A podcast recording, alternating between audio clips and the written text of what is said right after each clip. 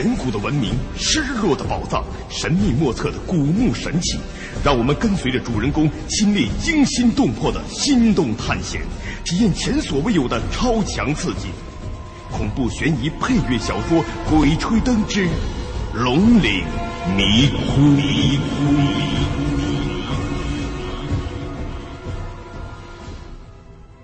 回到北京之后，我有一段时间没见到 Sherry 杨。他也许是忙着找医生为陈教授治病，也许是在料理那些遇难者的后事。这次考古队又死了不少人，有关部门当然是要调查的。我怕被人查出来是摸金校尉，就尽量避重就轻，说的不尽不实。进入沙漠去考古本身就有很大的危险系数，但是一下子死了四个人。一个老师，三个学生，还封了一个教授，在当时也算是一次重大事件了。说话休烦，且说有一天，胖子找了俩甜妞去跳舞，让我也一起去。我前些天整晚整晚的做噩梦，头很疼，就没跟他们一起去，独自躺在床上。忽然，一阵敲门声。我答应一声，从床上起来，心中暗骂：“老了的，大概又有人来调查情况了。”开门一看，却是多日不见的 Sherry 杨。我赶紧把他请进屋里，问他怎么找到这儿来。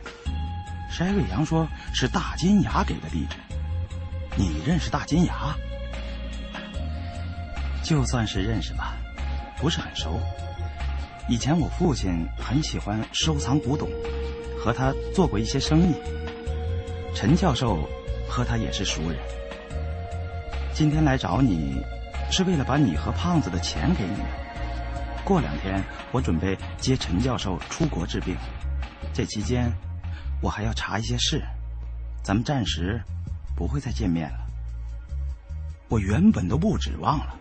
现在一听他说要给钱，实在是喜出望外。表面上还得假装客气。啊，要回国了？哎呀，陈老爷子病好些了没有？我正想着去瞧瞧他。您看，您还提钱的事儿，这这多不合适啊！我们也没帮上什么忙，净给您添乱来着。你们美国人也不富裕！啊，真是的。是给现金吗？Sherry 杨把钱放在桌上，钱是要付的，事先已经说好了。不过，我希望你能答应我一件事。我心想不好，这妮子怕是要报复我吧？也许又要掏我的老底。心中寻思对策，顺口敷衍：“您能有什么事求我呀？”看来有钱人也有烦恼啊，总不会是想让我帮着您花钱吧？你我家中的长辈算得上是同行了。当初我外公金盆洗手，不再做倒斗的营生，是因为摸金校尉这一行极损阴德，命再硬的人也难免会出意外。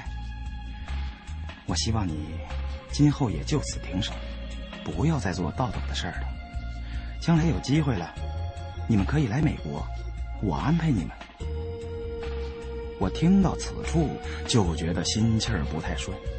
美国妮子想让我投到他门下，以后跟他混。好歹俺老胡也是当过连长的，寄人篱下能有什么出息啊？更何况是求着女人，那往后岂不更是要处处顺着他？那做人还有什么意思？于是打断了他的话。啊，好意心领了。但是你只知其一，不知其二。摸金校尉这行当是不太好，但是毛主席教导我们，任何事情都有它的两面性，好事可以变坏事，坏事也可以变好事，这就叫辩证唯物主义。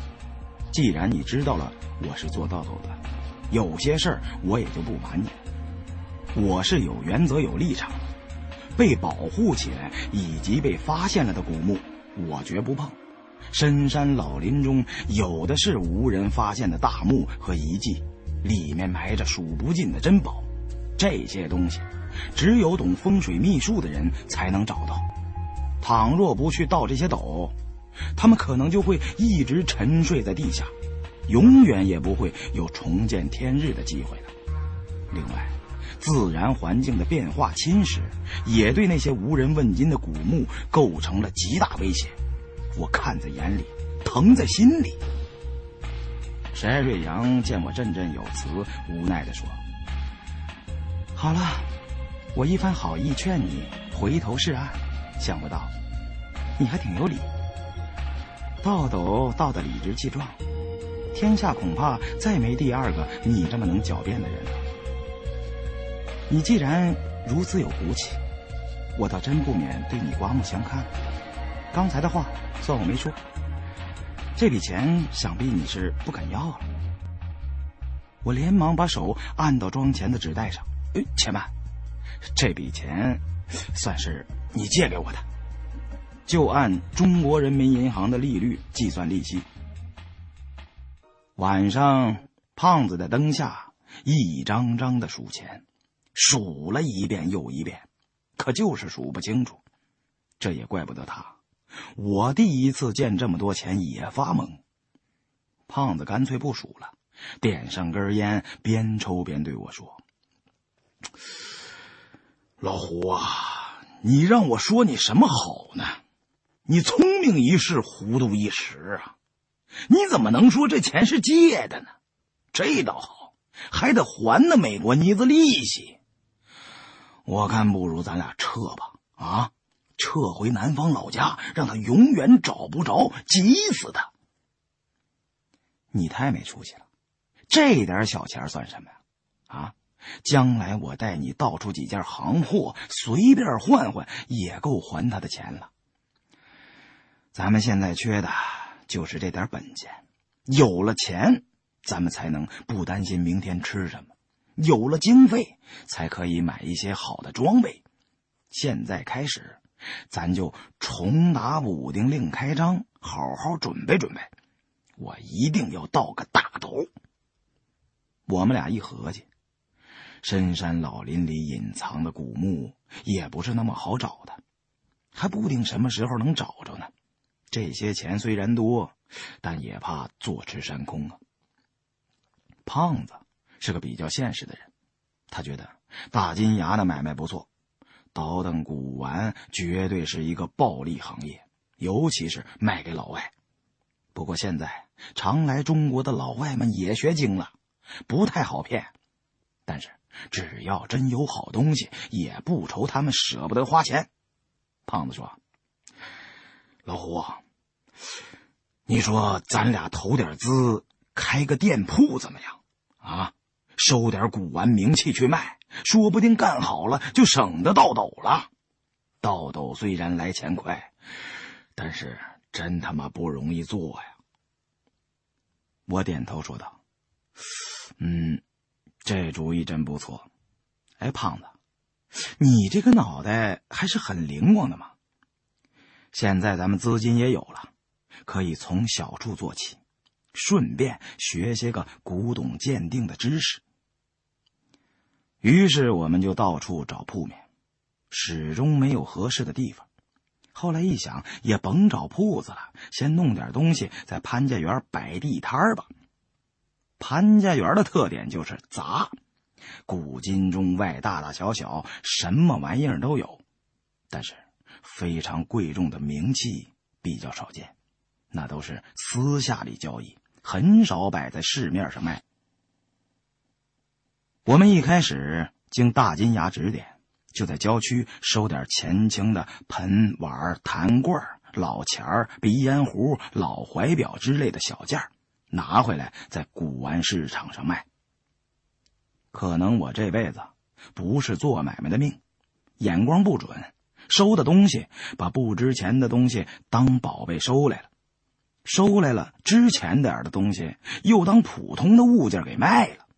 一直也没怎么赚着钱，反而还赔了不少。不过我们这些小玩意儿收来的时候，都没花太多的钱，亏了些钱也不算什么，主要是练练眼力，长些学问。在潘家园混的时间长了，才知道这行当里的东西实在太多太深了，甚至比风水还要复杂，不是一朝一夕就能学会的。话说这一日，快到晌午了，古玩市场显得有点冷清，没有太多的人。我跟胖子大金牙围在一起打跑得快。正打得来劲儿，忽然前边来了个人，站在我们摊位前边转悠来转悠去的，不肯走。胖子以为是要看玩意儿的，就问：“怎么着，这位爷，您瞧点什么呀？”那人吞吞吐吐的说道：“什也不巧，你这儿熟不熟古董啊？”我举头打量了一番。见那人三十六七岁的样子，紫红色的皮肤，一看就是经常在太阳底下干农活，穿的土里土气，拎着一个破皮包，一嘴的黄土高坡口音。我心想，这人能有什么古董啊？跟大金牙对望了一眼，大金牙是行家，虽然这个老乡其貌不扬，土的掉渣，却没敢小瞧他。于是对我使了个眼色，示意我稳住他，问明白了再说。我掏出烟来，递给这位老乡一支，给他点上烟，请他坐下说话。老乡显然没见过什么世面，也不太懂应酬，坐在我递给他的马扎上，紧紧捂着破皮包，什么也不说。我看了看他的破皮包，心想。这哥们儿不会是倒斗的吧？跟做了什么亏心事儿似的。或者他这包里有什么值钱的东西？我尽量把语气放平缓，问道：“老哥，来来，哎，别客气，抽烟呢。这可是云烟。呃，您怎么称呼啊？”老乡说：“叫个李传来。”他可能是坐不习惯马扎，把马扎推开，蹲在地上。他一蹲着就显得放松多了，抽烟的动作也利索了不少。大金牙和胖子两人假装继续打牌，这行就是这样，谈的时候不能人多，一来这是规矩，二来是怕把主顾吓走。一般想出手古董的人都比较紧张。怕被人盯上抢喽！我一边抽烟，一边微笑着问道：“啊，原来您是贵姓李呀？看您年纪比我大，我称您一声哥。春来哥，您刚问我们收不收古董，怎么着？您有名气，想出手？”李春来不解：“甚名气？”我一看，原来是一个菜头啊，于是直接问他：“是不是有什么古董之类的东西想出手啊？能不能让我瞧瞧？”李春来左右看了看，小声说：“恶有只鞋，你们能给多少钱？”我一听，气得够呛：“你那破鞋还想卖钱呢？他娘的！”倒贴钱恐怕都没人愿意要。不过随即一想，这里边可能不是这么简单，便耐着性子问：“什么鞋？谁的鞋？”李春来见我为人比较和善，胆子也大了一点，便把皮包拉开一条细缝，让我往里边看。我抻着脖子一瞧。李春来的破皮包里有只古代三寸金莲穿的绣花鞋。李春来没等我细看，就赶紧把破皮包拉上了，好像我多看一眼那只鞋就飞了似的。我说：“您至于吗？啊，您拿出来让我看看，我还没看清楚呢。这鞋，您从哪儿弄来的？”李春来说：“老板。”您想要，就说个价钱，别的就手也别管了。春来哥，您得让我拿到手里瞧瞧啊，不瞧清楚了怎么开价啊？我又压低声音说：“您是不是怕这儿人多眼杂？要不，我请您去前边馆子里吃整个肉丸的羊肉馅饺子。我经常去那个饺子馆里谈生意，清静的很。到时候，我看要真是个好玩意儿，价钱咱们好商量。您看行不行？”李春来一听说吃羊肉馅的饺子，馋得咽了口唾沫。好的很，咱们就不要在这日头底下晒暖暖了，有盛事等吃过了酸汤水饺再说。我对大金牙和胖子使了个眼色，便带着李春来去了临街的一间饺子馆。这间羊肉饺子馆在附近小有名气，店主夫妇。都是忠厚本分的生意人，包的饺子馅儿大饱满，风味儿别具一格，不仅实惠，环境也非常整洁。此时将近晌午，马上就快到饭口了，吃饭的人越来越多。我常来这儿吃饭，跟店主两口子很熟，打个招呼，饺子馆的老板娘把我们带进了厨房后面的库房。给我们支了张桌子，摆上椅子和碗筷，就去外边忙活生意了。这地方是我专门谈生意的单间儿，仓库里除了一包包的面粉，就没别的东西了。每次吃完饭，我都不让店主找零钱，算是单间费了。我对李春来说：“春来老哥。”您瞧，这地方够不够清静？该给我看看那只小花鞋了吧？李春来的魂儿早被外边飘进来的水饺香味儿给勾走了，对我的话充耳不闻，迫不及待的等着开吃。我见状也无可奈何，唯有苦笑。我推了推他的胳膊说：“别着急，一会儿煮熟了，老板娘就给咱们端进来了。”您这只鞋要是能卖个好价钱，天天吃整个肉丸的羊肉馅饺子也没问题了。李春来被我一推才回过神来，听了我的话，连连摇头：“不行不行，等换了钱，还要娶个婆姨生娃呢。”我笑着说道：“哎呀，您还没娶媳妇呢。”我也没娶，娶媳妇着什么急呀？等你有钱了，可以娶个糜子的婆姨，啊？你们那边不是说糜子的婆姨绥德的汉吗？哎，您跟我说说，这糜子的婆姨好在哪儿呢？李春来对我已经不像先前那么拘束了，听我问起，便回答说：“哎，那糜子的婆姨。”就是那活个人人的床花花，要是能娶上个鼻子的婆姨，咦，那就甚个都妥了。说话间，老板娘就把热气腾腾的水饺端上来了，又拿进来两瓶啤酒。李春来顾不上再说话，把水饺一个接一个流水着的送进口里。我一看，冲他这架势。这二斤水饺不见得够啊，赶紧又让老板娘再煮两斤。随后给李春来面前的小碟里倒了些醋，对他说：“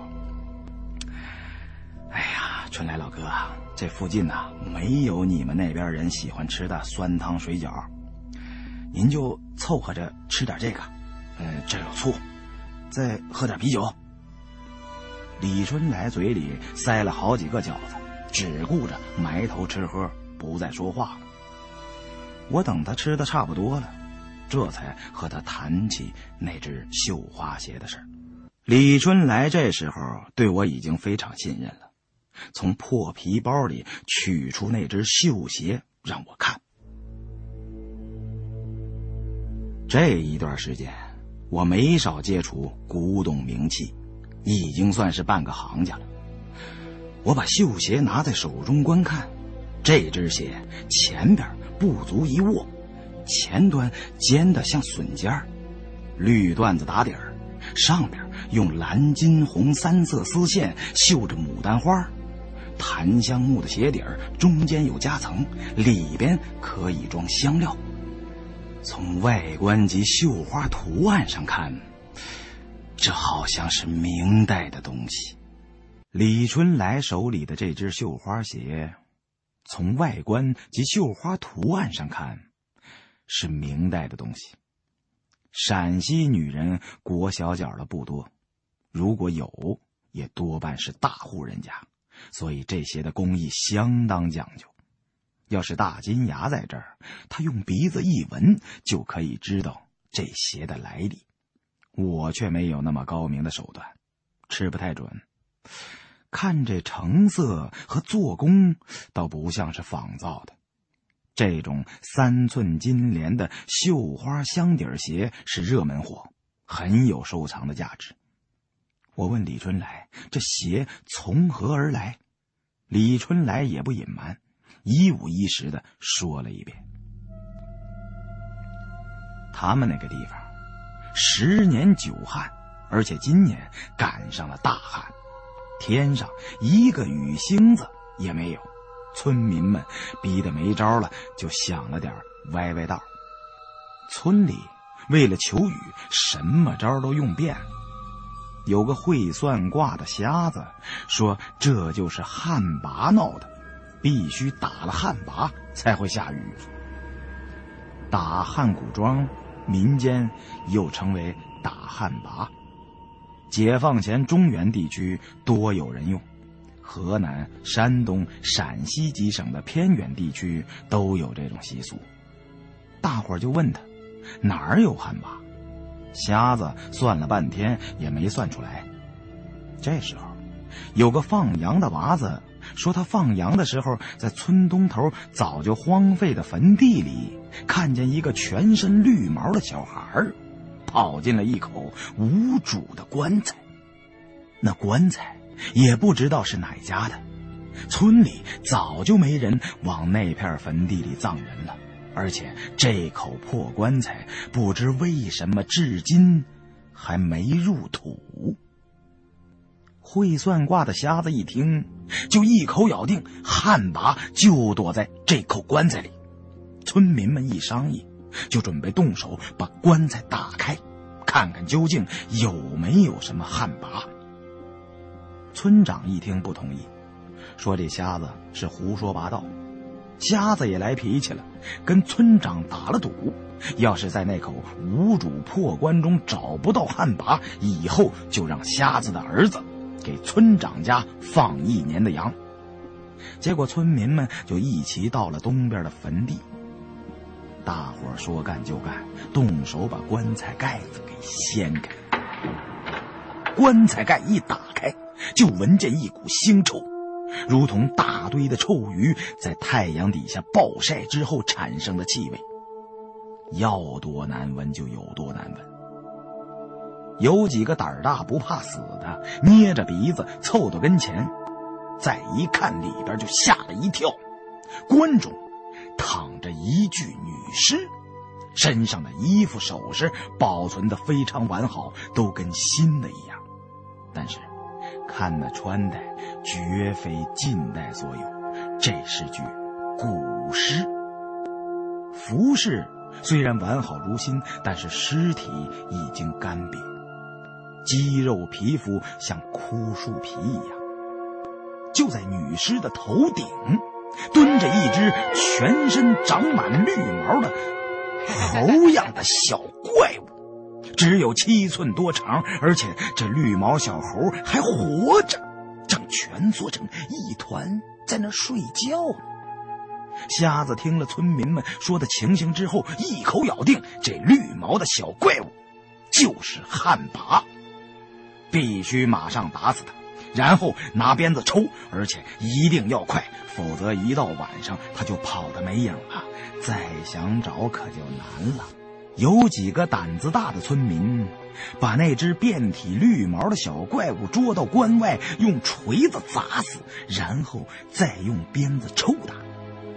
奇怪的是，这只怪物也不流血，一挨鞭子，身上冒出许多黑气，然后抽打的烂了，再也没有黑气冒出了，这才一把火烧成了灰烬。这时。天色已暮，村民们问瞎子：“那关中的女尸如何处置？”瞎子说：“要是留着，早晚必为祸患，趁早让人一起烧了才好。里面的东西谁都不要拿。”开始，众人还有些犹豫，毕竟这关中的尸体不是近代的，又有许多金银饰品，烧了岂不可惜？正在村民们犹豫不决之时，天上乌云渐浓，隐隐有雷声传出，看来很快就要下大雨了。大伙欢呼雀跃，对瞎子说的话也从将信将疑变成了奉若神明了。瞎子既然说必须把棺材烧掉，那就必须烧掉。最后，村长决定让李春来留下点火烧棺。李春来是个窝囊人，平时村长让干什么就干什么。这时候虽然害怕，但只好硬着头皮留下来。为了赶在下雨之前把棺材烧掉，他匆匆忙忙地抱来几捆干柴，胡乱地堆在棺材下边，点上一把火，烧了起来。李春来蹲在旁边盯着，他是条穷光棍。都快四十了，还没钱娶婆姨。这时候，想着棺木里的金银，忍不住有些心动。可惜，刚才没敢拿，现在火已经烧起来了，想拿也拿不到。烧糊了，不知道还值不值钱了。李春来正感到无比的惋惜，突然白光闪动，天空中接连打了三四个炸雷，大雨。倾盆而下，立时把烧了一半的火焰给浇灭。李春来全身上下被雨水淋了个透，他盯着那口烧了一半的破棺材，心里七上八下。这是老天爷给的机会，这火还没烧坏棺材里的东西，要想拿出来，就得趁现在了。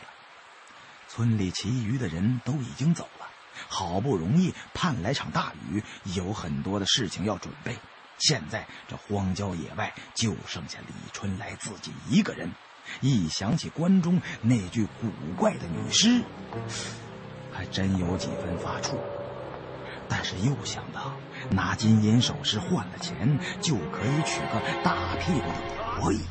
光棍汉李春来就不再犹豫不决了，双手举起锄头，用锄头去顶破棺材的盖子。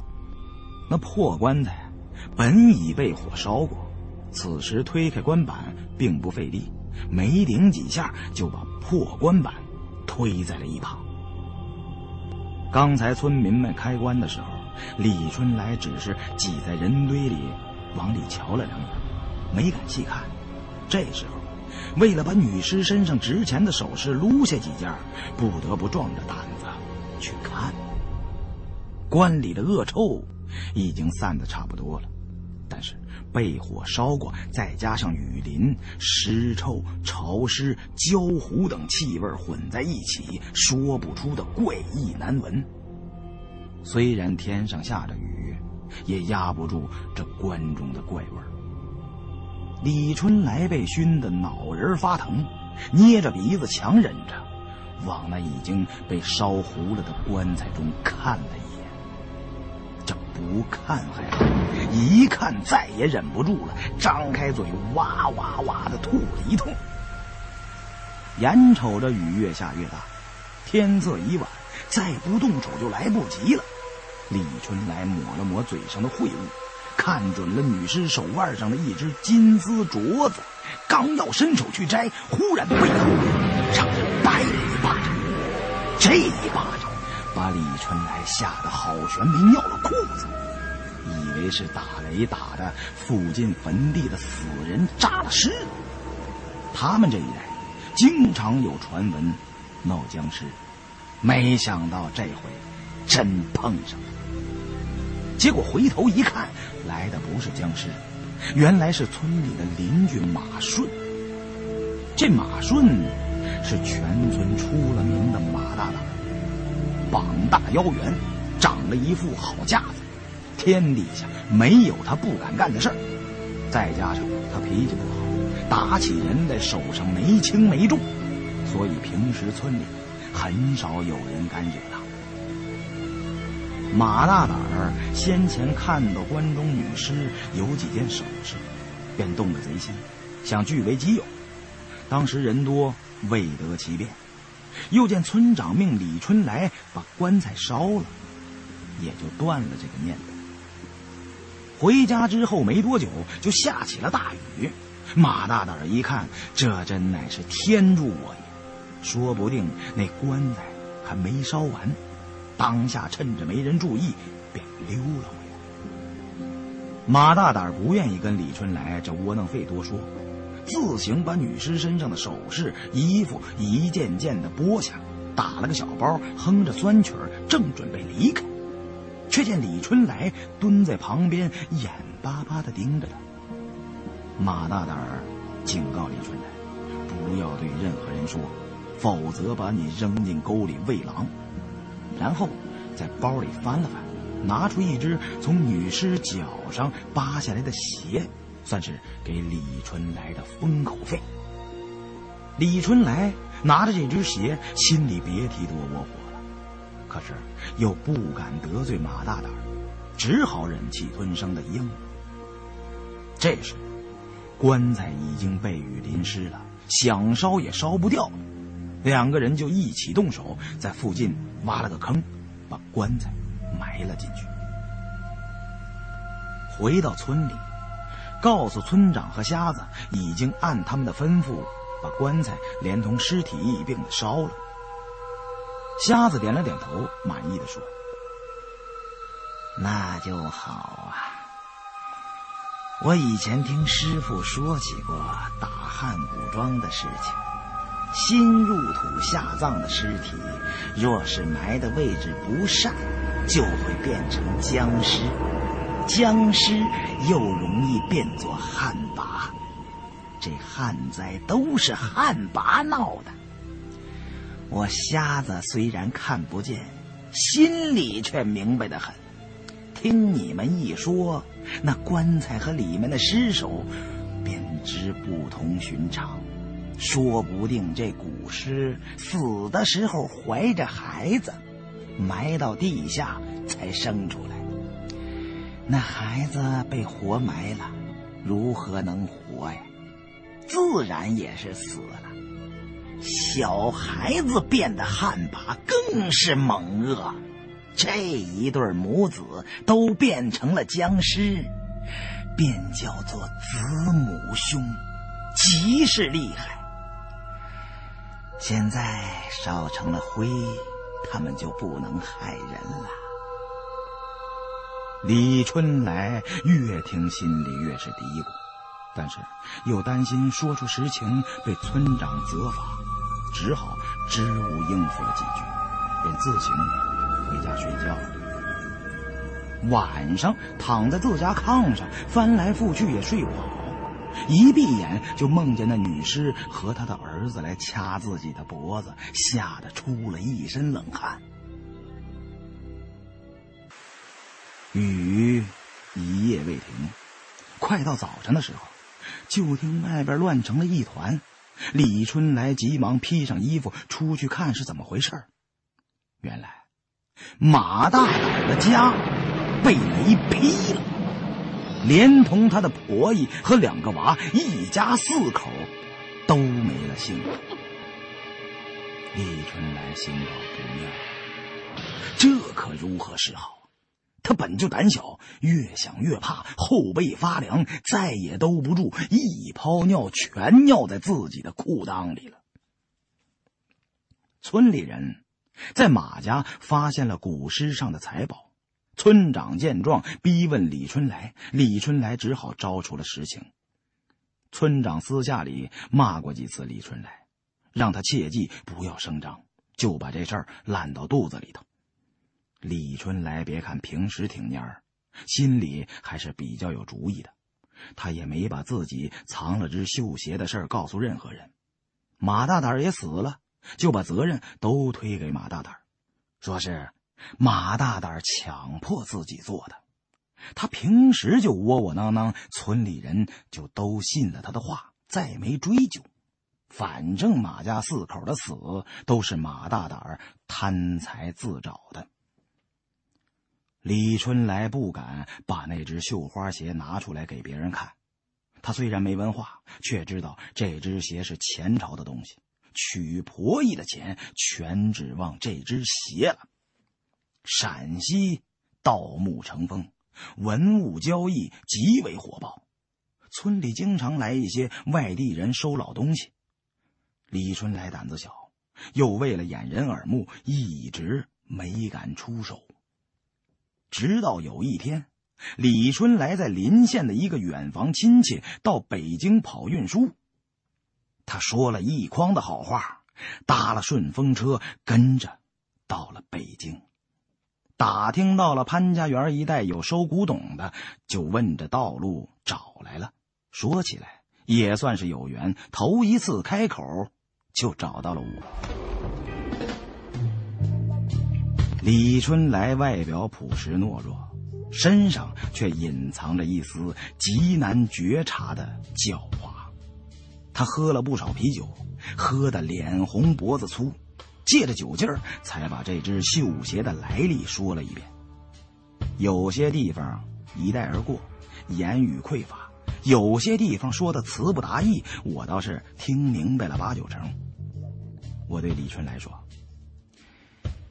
您这鞋的来历，还真可以说曲折。刚才我瞧了瞧，这只檀木底儿的香绣鞋还算不错。要说几百年前的绣鞋保存到现在这么完好，很不多见。我以前经手过几双，那缎子面都成树皮了。不过。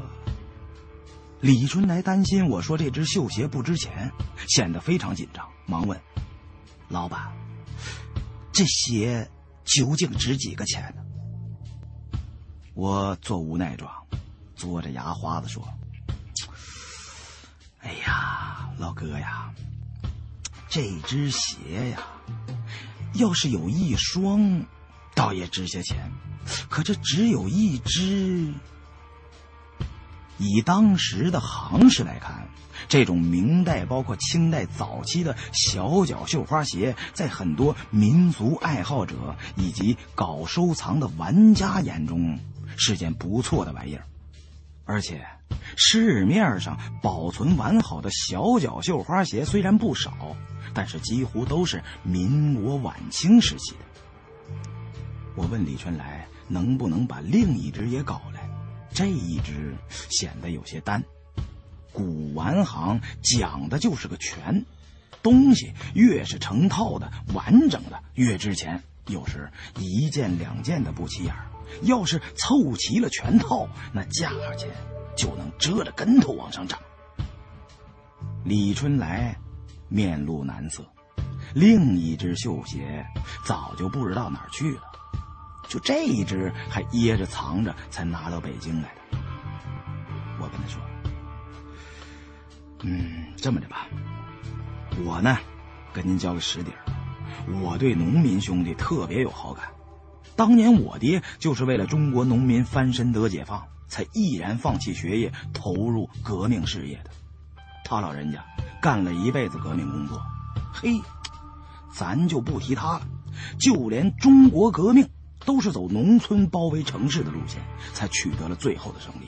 哎，所以我可以拍着胸口说，绝不会看你是农村来的就蒙你。这只鞋呀，在市面上卖好了，能卖六七百，再多就不容易了。老哥，您要是愿意，这只鞋六百，我收了。就算咱交个朋友，以后啊，您还有什么好玩意儿，就直接拿我这儿来，怎么样？”李春来吃惊的说：“是六百，没听错吧？”我跟他说：“呃呃，怎怎么，嫌少啊？哎，再给你加五十。”李春来连连摇手：“哎，不少不少，当初哥以为最多也就值三百。”我当时就付给了他六百五。李春来把钱数了十多遍，严严实实的藏在身上。我让他小心点，喝了这么多酒，别再不小心把钱丢了。随后，我又跟李春来聊了不少他们老家的事儿。李春来的老家在陕西省黄河边的甘源沟，是那一带最穷的一个县。他们那个县附近有个龙翔县，多山多岭，据说在以前是一片国葬区，那古墓多的数都数不清啊。李春来的老家在陕西省黄河边的甘源沟，是那一带最穷的一个县。他们那个县附近有个龙翔县，多山多岭，据说在以前呢是一片国葬区，那古墓多的数都数不清。龙翔县的古墓多到什么程度呢？一亩地大的地方就有六七座墓。这还都是明面上的，深处还有更多。从里边挖出来的唐代粉彩制品，一件就能卖上万元。当地好多农民家里都有几件，他们就是靠从田里挖出来的东西发家致富。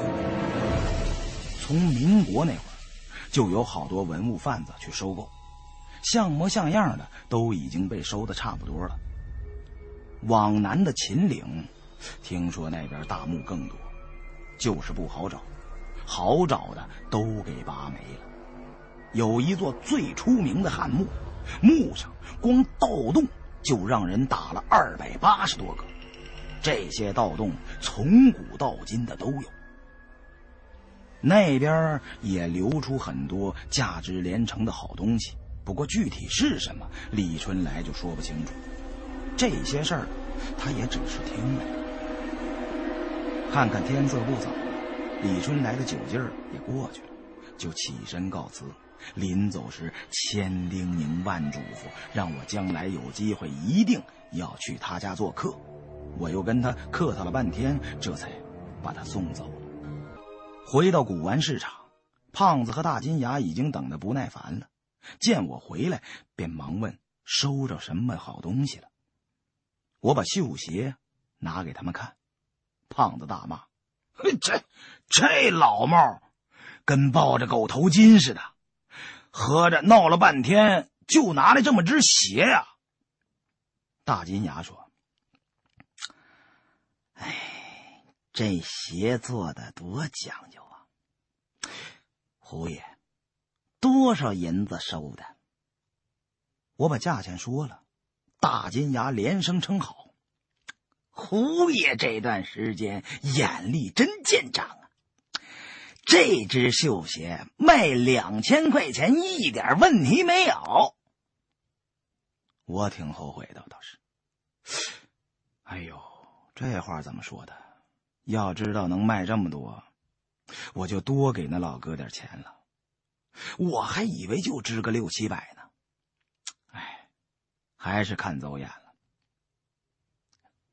我说胡爷，今儿个是星期一，星期一买卖稀呀。我看咱们仨也别跟这儿耗着了，好久没吃涮羊肉了。怎么着？我说二位，咱收拾收拾，奔东四吧。胖子说：“伟大的脑袋总是不谋而合。”我这两天正好也馋这个呢，哎，您说怎么呢？就吃不腻呢？还是以前常去的东四那家馆子。刚刚下午四点，仍然是没有半个食客。我们就墙角靠窗的桌子坐了。服务员点了锅子，把东西摆好，菜上来，便都回柜台那边扎堆砍大山去了。我掏出烟来，给大金牙和胖子点上，问大金牙：“金爷，您给我们哥俩说说，这鞋值钱值在什么地方了呢？”大金牙把那只绣鞋拿过来，这鞋可不是一般人的。您瞧见没有？这是牡丹花。自唐代以来，世人皆以牡丹为贵。一般的普通百姓虽然也有在鞋上绣牡丹的，但肯定不像这样镶得起金线。另外，您再瞧，这花心上还嵌有六颗小珠子，虽然不是太名贵。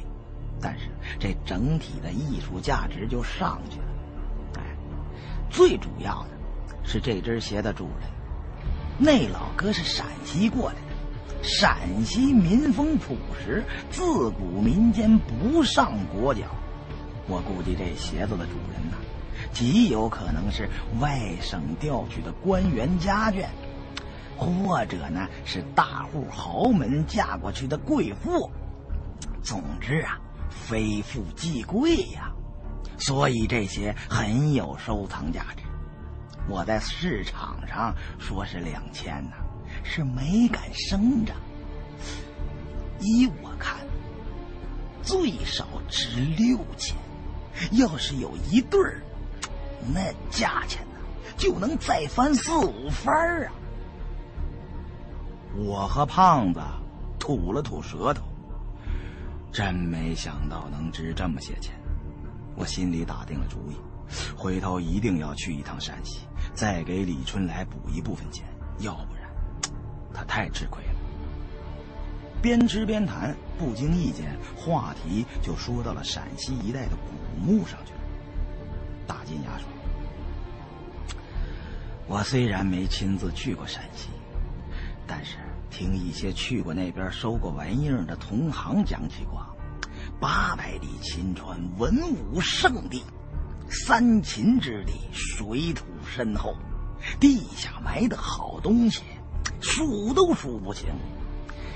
仅仅龙翔一线，就将近有不下十万座古墓，有些地方，土下一座古墓压着一座古墓，文化层。多达数层。秦岭、大巴山一带，传说也有不少大墓。我就想着，有机会一定得去一趟，收点好东西。就算收不着，开开眼也是好的。哎，可惜身体不太好，一直没机会去。我说。刚才我还想着什么时候得空去一趟，要不咱们一起去玩一次，顺便收点玩意儿。你跟我们俩去，咱们一路上也好有个照应。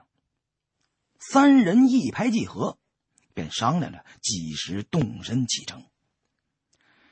我早听说秦岭龙脉众多，想去实地勘察一番，最好能找到个大斗道路。也好还了那美国妮子的高利贷，背着债的日子真不好受。大金牙说：“那边挖出来的东西都是地下交易，已经形成一定的程序了，外人很难插手。咱们要想收着值钱的东西，就得去最偏远的地方。没有也就罢了，若有……”便定能大赚一笔。胖子突然想起一事，对我们说：“咱们是不是多带黑驴蹄子？听说那边僵尸最多啊。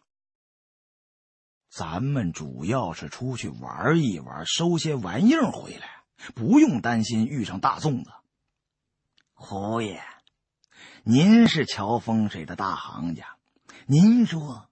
那里多出黑凶白凶，这风水学上作何解释呢？凶可以说是指僵尸，黑白则分别是指不同的尸变。既然咱们聊到这儿了，我就从风水的角度砍一刀。要说起僵尸来啊，那历史可就长了。咱们道斗行内称僵尸为大粽子，也不是随随便便安上的名字。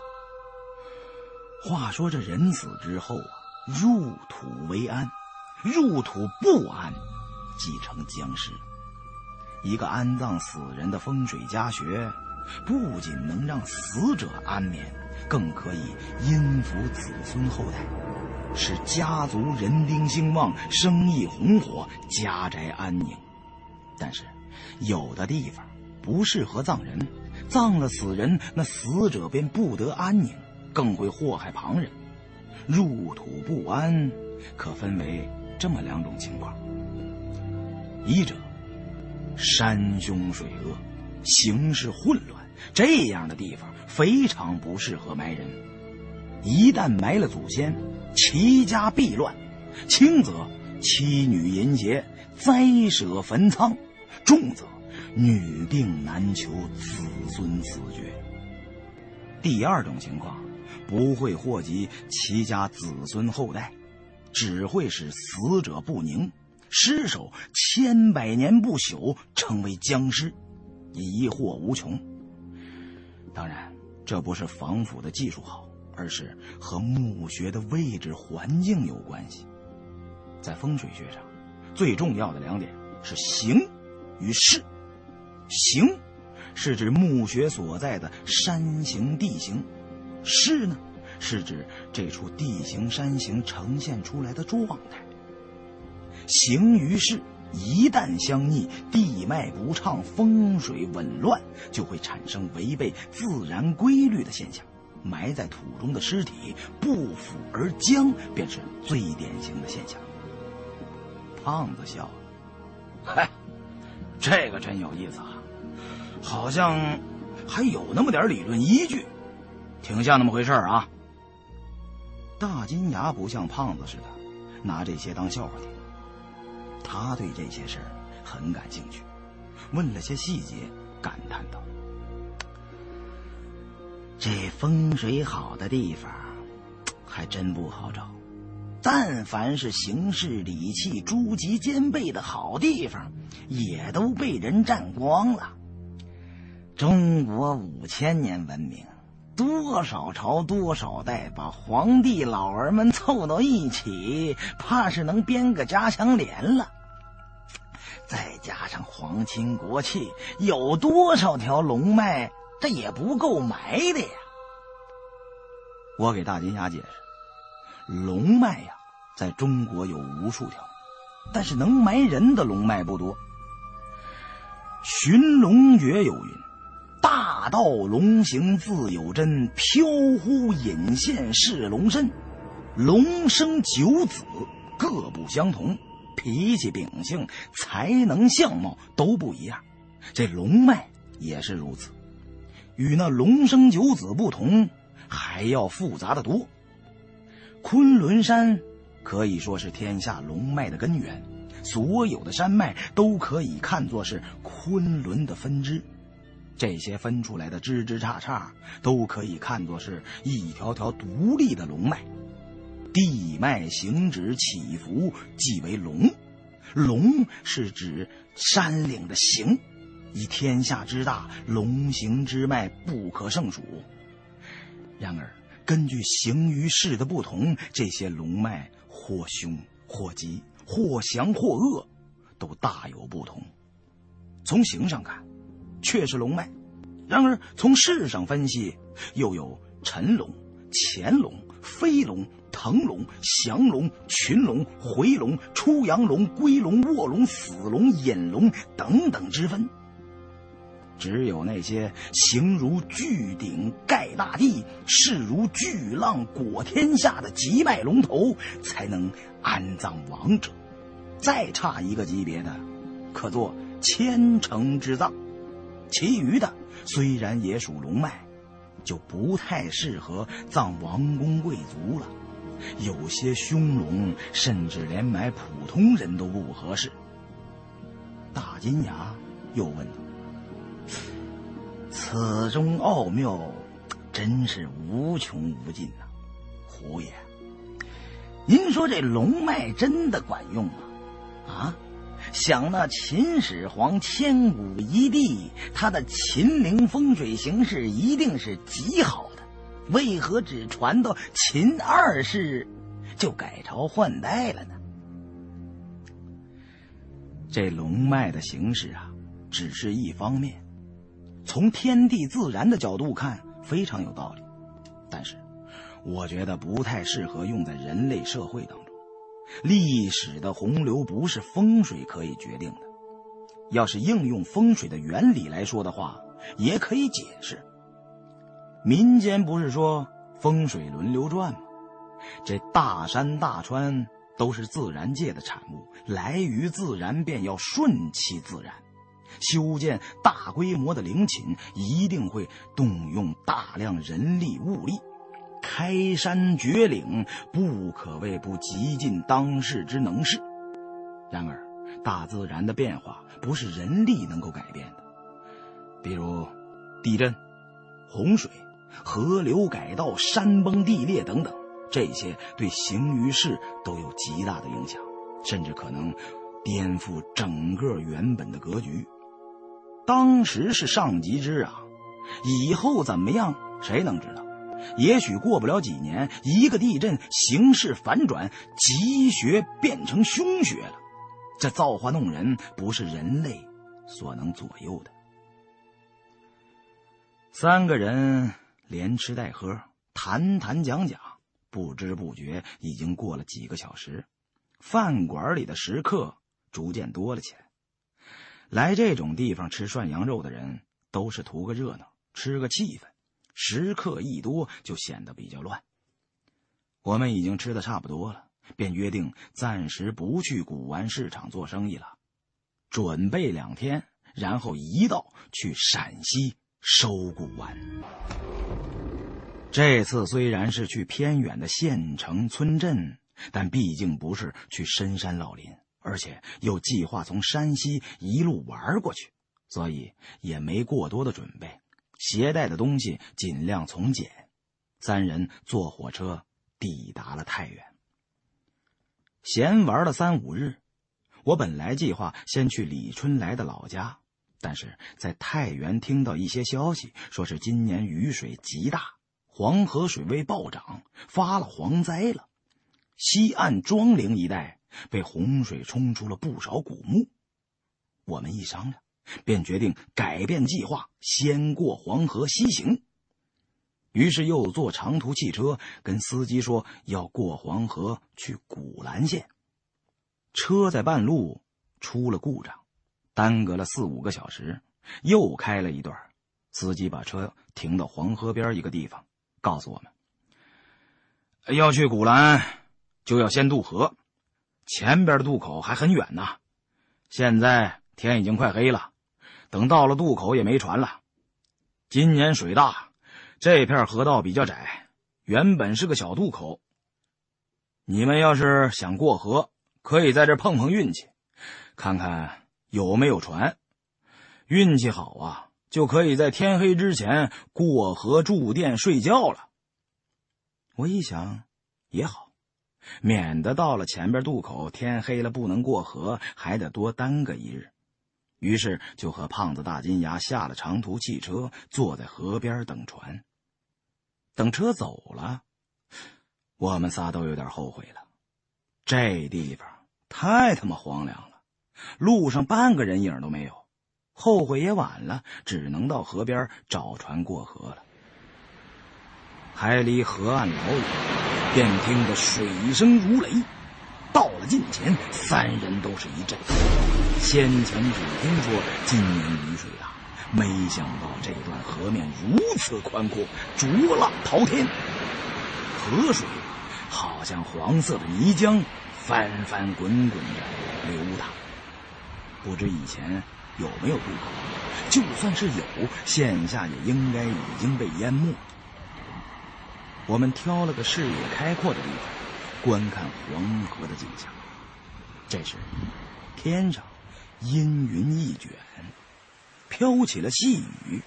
我们穿的单薄，我和胖子还算皮实，大金牙有点发抖。胖子取出一瓶白酒，让大金牙喝两口驱驱寒气，别冻出毛病来。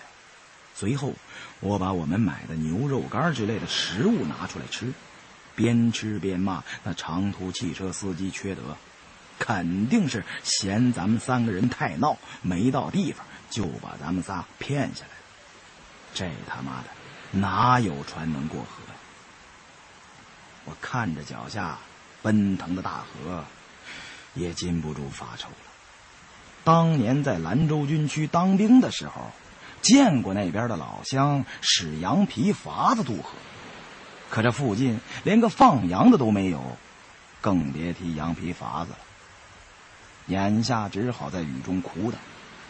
我也喝了两大口白酒，身上寒意稍退。时辰渐晚了，天地间阴晦无边，四周细雨飘飞，被风吹成了无数歪歪的细线。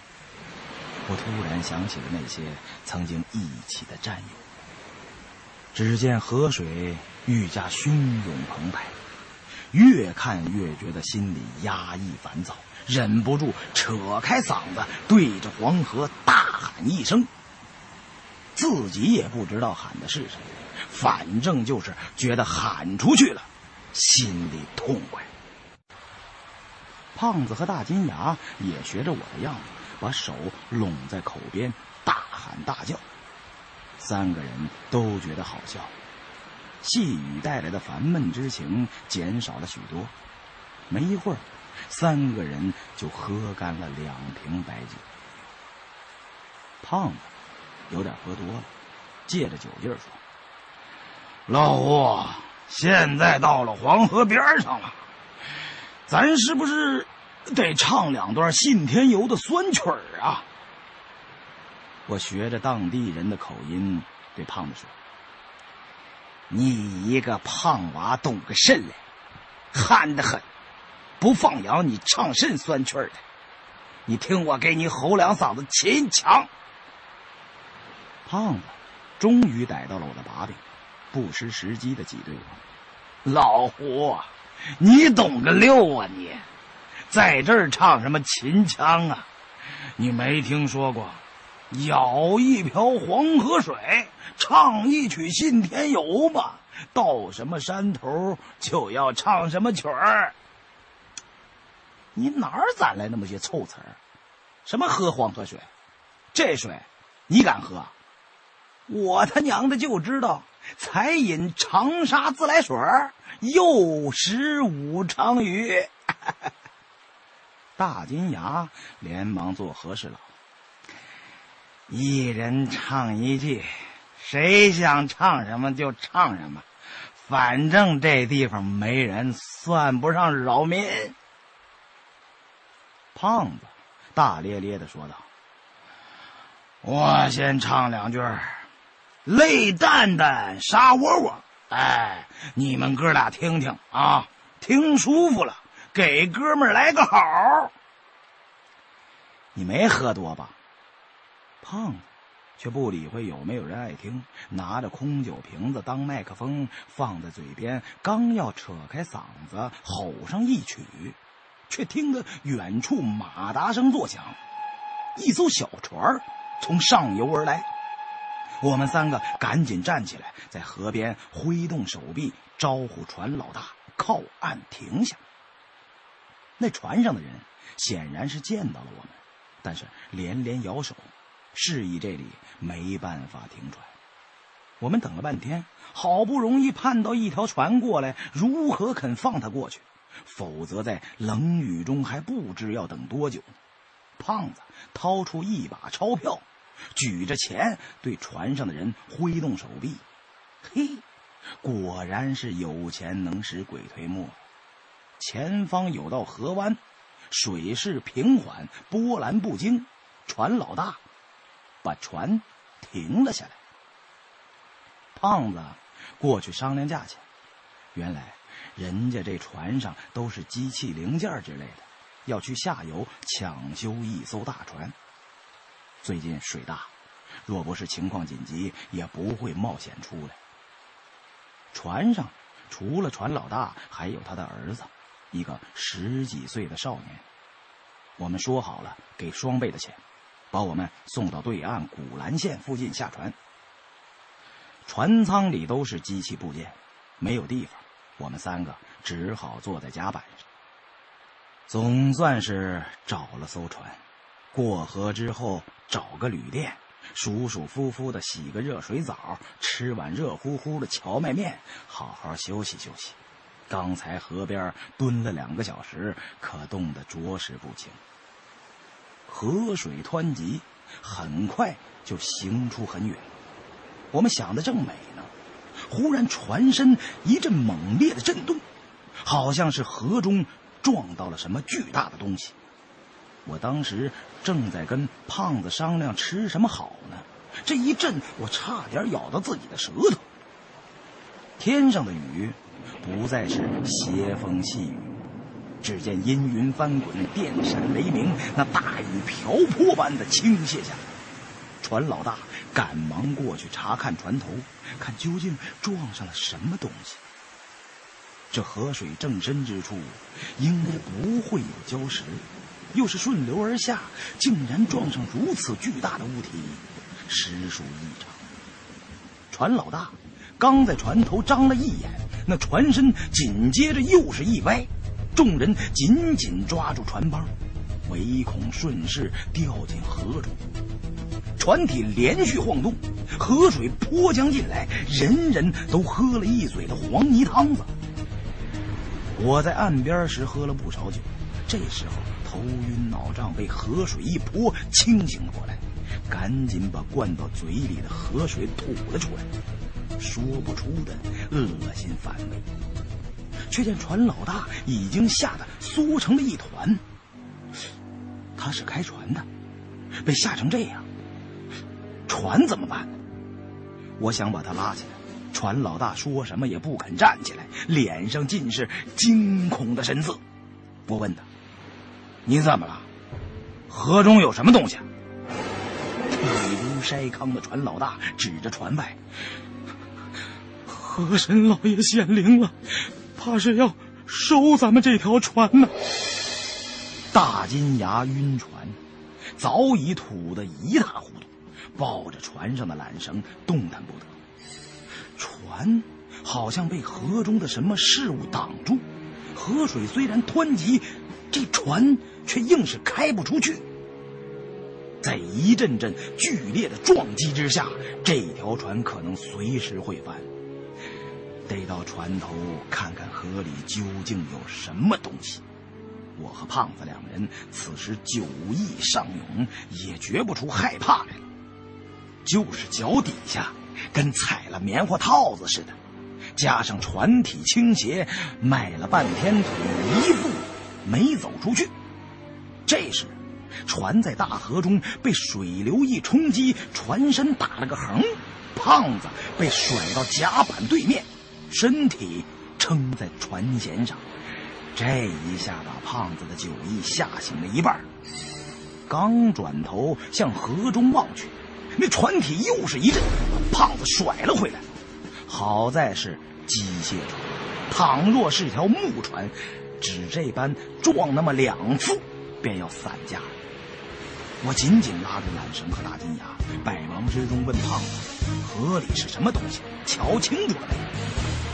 胖子大骂说：“操他奶奶的，没太看清楚，黑乎乎的，跟卡车那么大，像是只大老鳖。不管河里是什么东西，再让他撞一下，船非翻了不可。”我对胖子叫道。抄家伙，干他娘的！胖子，你还没醒酒呢，哪有家伙可使啊？我确实有，还一直想找冲锋枪，被胖子一说，才反应过来，这是在内地，什么武器都没有。天上大雨如注，身上都淋得湿透。顺手摸到了挂在腰上的折叠工兵铲，便对胖子大叫：“拿工兵铲！管他是王八还是鱼，多狗日的！”胖子不像我，还没醒过酒来，头脑还算清醒，知道必须得采取点保护措施，抓住缆绳在我腰上缠了两圈，我的酒劲儿也消了八成。趁着此时船身稍稳，两步窜到被撞击的左舷，探出脑袋往河里看。这时天色已黑，又下着大雨，河中一片漆黑。借着乌云中闪电的光亮，隐隐约约就瞧见浑浊的河水中有一个跟一座小山似的东西，一半露出水面，大部分都隐在河中。也瞧不出是个什么，只觉得像是个水里的东西。究竟是鱼，还是鳖之类的，分辨不清。河中那个巨大的东西，正逆着水流飞速朝我们的船撞来。我紧紧扒着船上的缆绳，瞅那东西游近，便抡着工兵铲切了下去。但是工兵铲太短，根本打不到。船身再一次被撞，把我从船上弹了出去，工兵铲脱手而飞，落入河中。多亏胖子扯住绳子，我才没和工兵铲一起掉进河里。这回我的酒全醒，冒了一身冷汗，头脑清醒了许多。船身晃动，我站立不住。撞到原本缩成一团的船老大身上，我趁机对船老大说：“ 现在船身大横，快想办法让船绕过去，要不你儿子也活不了。”船老大是个极迷信的人，硬说河里的那个东西是河神爷爷的真身，本打算闭眼等死，我一提他儿子。船老大这回才想起，自己的儿子还在舱中呢。反正都是一死，为了儿子就拼上这条命了。当下挣扎着爬起来，想冲回船舱掌舵。船老大摇摇晃晃的，刚站起身来，忽然指着河中大叫：“哦，又来了！”我顺着他手指的方向看去，这下正赶上船上的射灯照着。瞧得真切，一只暗青色的东西在河中忽隐忽现，露出来的部分跟一辆解放卡车大小，正围着船打转，想要一下把船撞翻。这时也来不及细看，我一推船老大，把他推进操舵室，门一开，刚好看见船舱内装的机器零件中有一捆的细钢管当时也不知道哪来的那么大劲儿，招呼胖子一起抽了几根钢管出来，当做标枪使用，对着河中那物接二连三的投了出去。黑暗之中，也不可能分辨命中率和杀伤效果如何了。然而，投出十几根钢管之后，再也寻不见那怪物的踪迹，像是被驱走了。天上的雨又逐渐小了，一时风平浪静。船上众人死里逃生，一个个脸色刷白。大金牙用缆绳把自己缠在甲板上，被船身的起伏摇摆折腾的死去活来。幸好没犯哮喘病，呲着那颗大金牙，连呼菩萨保佑。有些事儿不能认死理儿，得尽量往开处想。身上的衣服虽然都湿透了，幸好由于一直在下雨，我们早把钱和证件之类的东西都提前放在了防水旅行袋里。刚才的情况虽然紧急突然，但大金牙把旅行袋一直抓在手中，没落到河里去。做生意的人。就这一点好，舍命不舍财，天塌下来也把钱包看得牢牢的。我跟大金牙说：“一会儿到了地方，赶紧找家旅店洗个热水澡，要不然非生病不可。”船老大的儿子在船舱里撞破了头，血流不止，必须赶紧送去医院。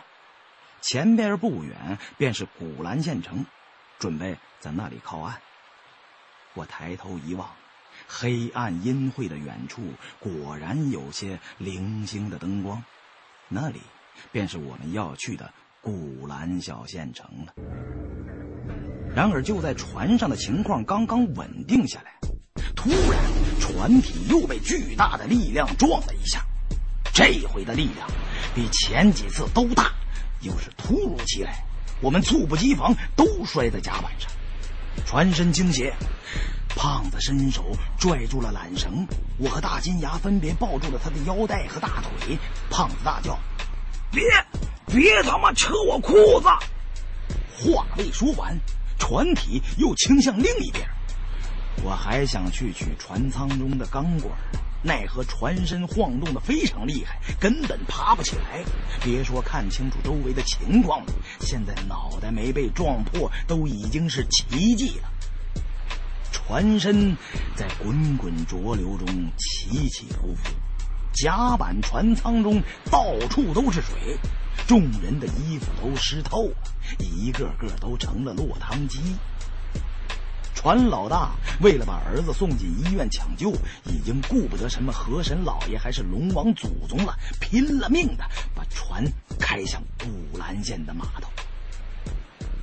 黄河九曲十八弯，过了龙门之后，一个弯接着一个弯，这古兰附近是相对比较平稳的一个河湾。船一转到河湾中，在河中追击着我们不放的东西，便停止不前了。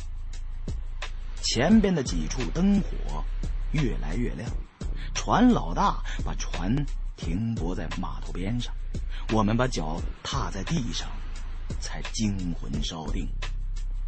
胖子取出钱来，按先前谈好的价钱，又多付了一些给船老大。船老大与码头上的工人相熟，找了几个帮忙，急急匆匆的把他的儿子送进了县城里的医院。古兰的历史可以追溯到殷商时期，保留至今的城墙是明代的遗迹。这地方历史虽然悠久，但是名气不大，县城的规模也小，很少有外来人。我和大金牙、胖子三人如同三只落汤鸡一般，找人打听了一下路径，就近找了家招待所。去的时候还真巧了，这招待所每天只供应一个小时的热水淋浴，这功夫还剩下半个小时，胡乱冲了个热水澡，三个人这才算是缓过阳来。问招待所的服务员有什么吃的东西卖吗？服务员说：“只有面条。”于是我们要了几碗面条，多放辣椒，吃的出了一身大汗。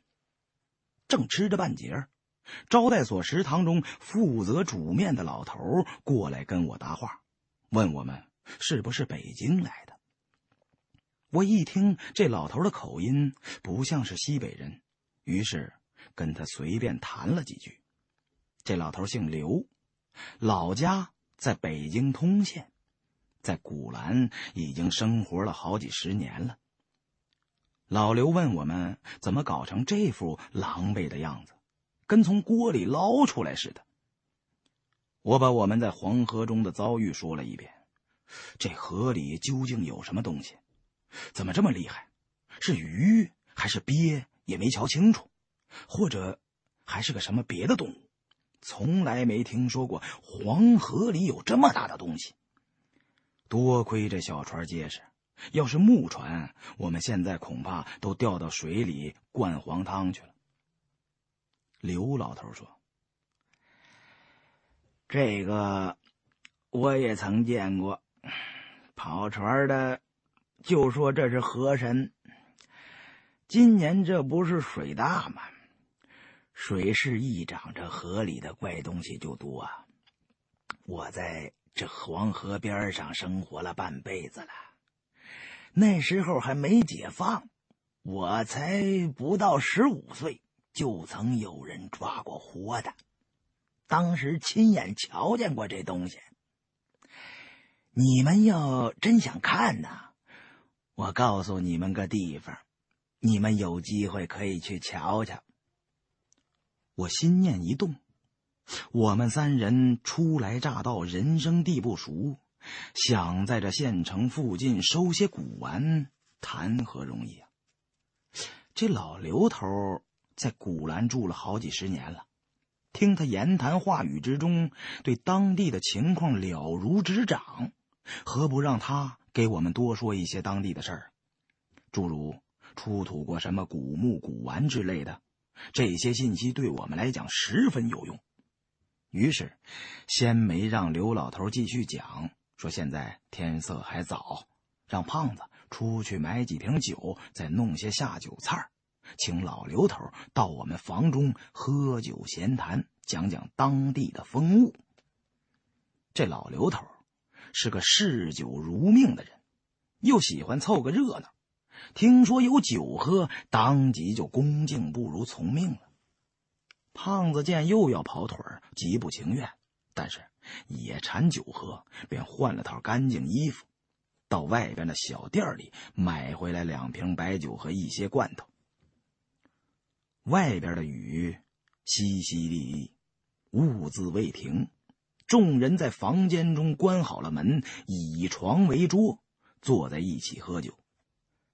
老刘头话本来就多，这两杯白酒下肚，鼻子头便红了，话匣子打开就关不上了。外边的雨淅淅沥沥，兀自未停。众人在房间中关好了门，以床为桌，坐在一起喝酒。老刘头话本来就多，这两杯白酒下肚，鼻子头便红了。话匣子打开，就关不上了。大金牙请教老刘头：“刘师傅，刚才您说我们在黄河中遇到的东西，您亲眼见过，那究竟是个什么？是个王八成精吗？”老刘头摇摇头：“不是王八成精，其实啊。”就是条大鱼呀，这种鱼学名叫什么我不清楚。当地有好多人都见过，管这鱼啊叫铁头龙王。跑船的都迷信，说它是河神变的，平时也见不着，只有发大水的时候才出来。胖子说道。呃，您说的可真够玄乎的啊！那这条鱼那得多大个儿啊？多大个儿啊？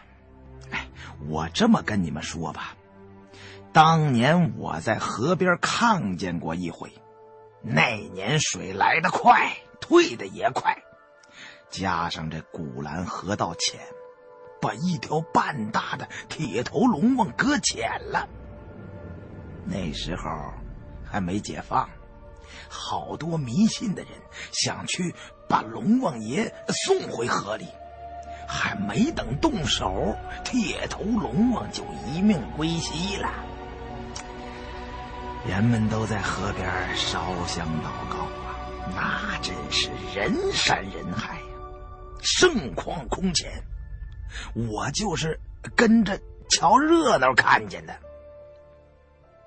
我问刘师傅：“您说说，这鱼长什么样啊？”这鱼啊，身上有七层青鳞，鱼头是黑的，比铁板还要硬。光是鱼头啊，就有那就有解放卡车的车头那么大个我和胖子等人。连连称奇，那不跟小型鲸鱼差不多了吗？这河里怎么会有这么大的鱼啊？这世上真是什么稀奇古怪的东西都有啊！便问后来怎么样？这铁头龙王埋了还是吃了？老刘头笑道：“不是鲸鱼，不过呀，这么大的鱼十分少见，平时根本就没有。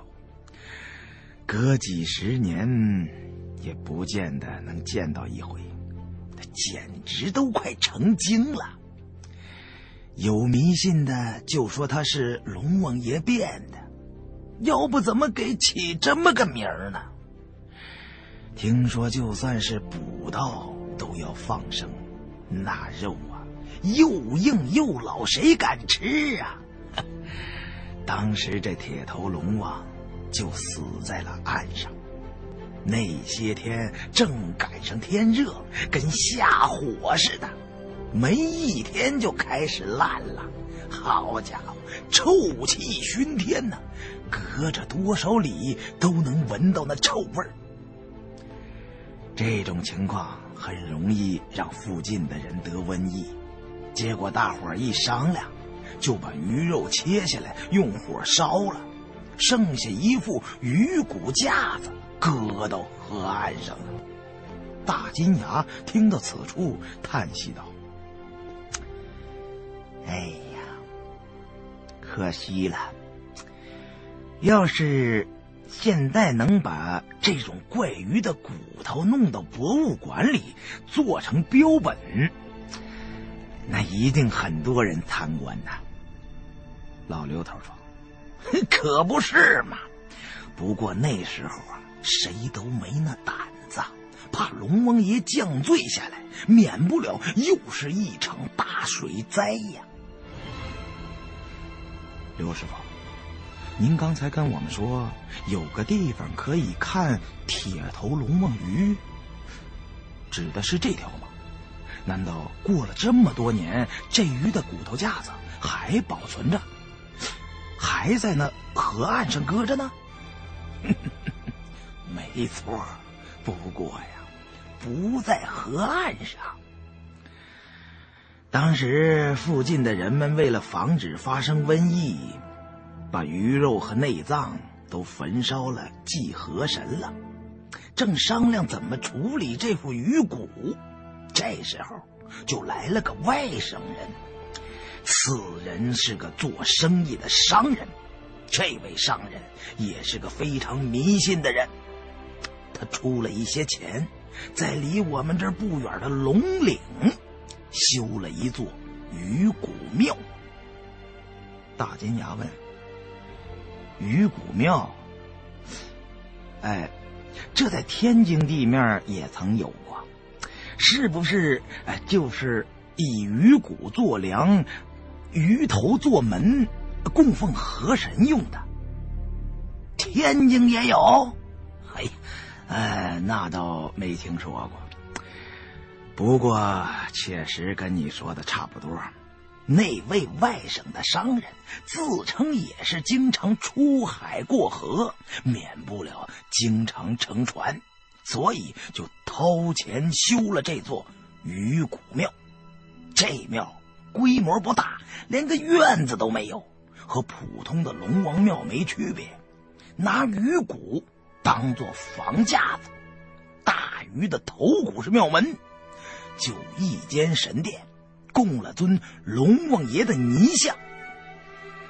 刚修好的时候，有些人得病或者赶上天旱，都去鱼骨庙里上香许愿。说来倒也好笑，真够邪门的，一次都没灵验过。要是去鱼骨庙求雨，那是不求还好，越求越旱，所以没过多久就断了香火了。那位出资修庙的商人，也从此再没出现过。呃，鱼骨庙现在还在吗？嗯，是，不过都荒废许久了。龙王爷的泥像没过两年就塌了。有人说，那位出钱修庙的商人心不诚，或者呀，他是做过什么缺大德的事情啊？龙王爷不愿意受他的香火。再加上鱼骨庙建在龙岭山坳里边，哎，道路艰难，这一来二去的，根本没人再去那座鱼骨庙了。不少人甚至都把这件事忘在脑后了。当年文革，连红卫兵都没想起来要去砸鱼骨庙啊！其实，就算去砸，也没什么可砸的。但是这庙的格局和鱼骨还在，你们有机会可以去瞧瞧。胖子笑骂道：“他妈什么好看的？今天我们仨都差点成了鱼食，不看也罢。”大金牙却另有一番打算，他跟我商量了一下，决定明后天休息好了去龙岭看看鱼骨庙。说不定这么大的一架鱼骨可以卖钱，最起码能卖给自然博物馆，把我们这路费钱报销了。我们又连连给老刘头劝酒，问他这附近有没有出土过什么古董古墓。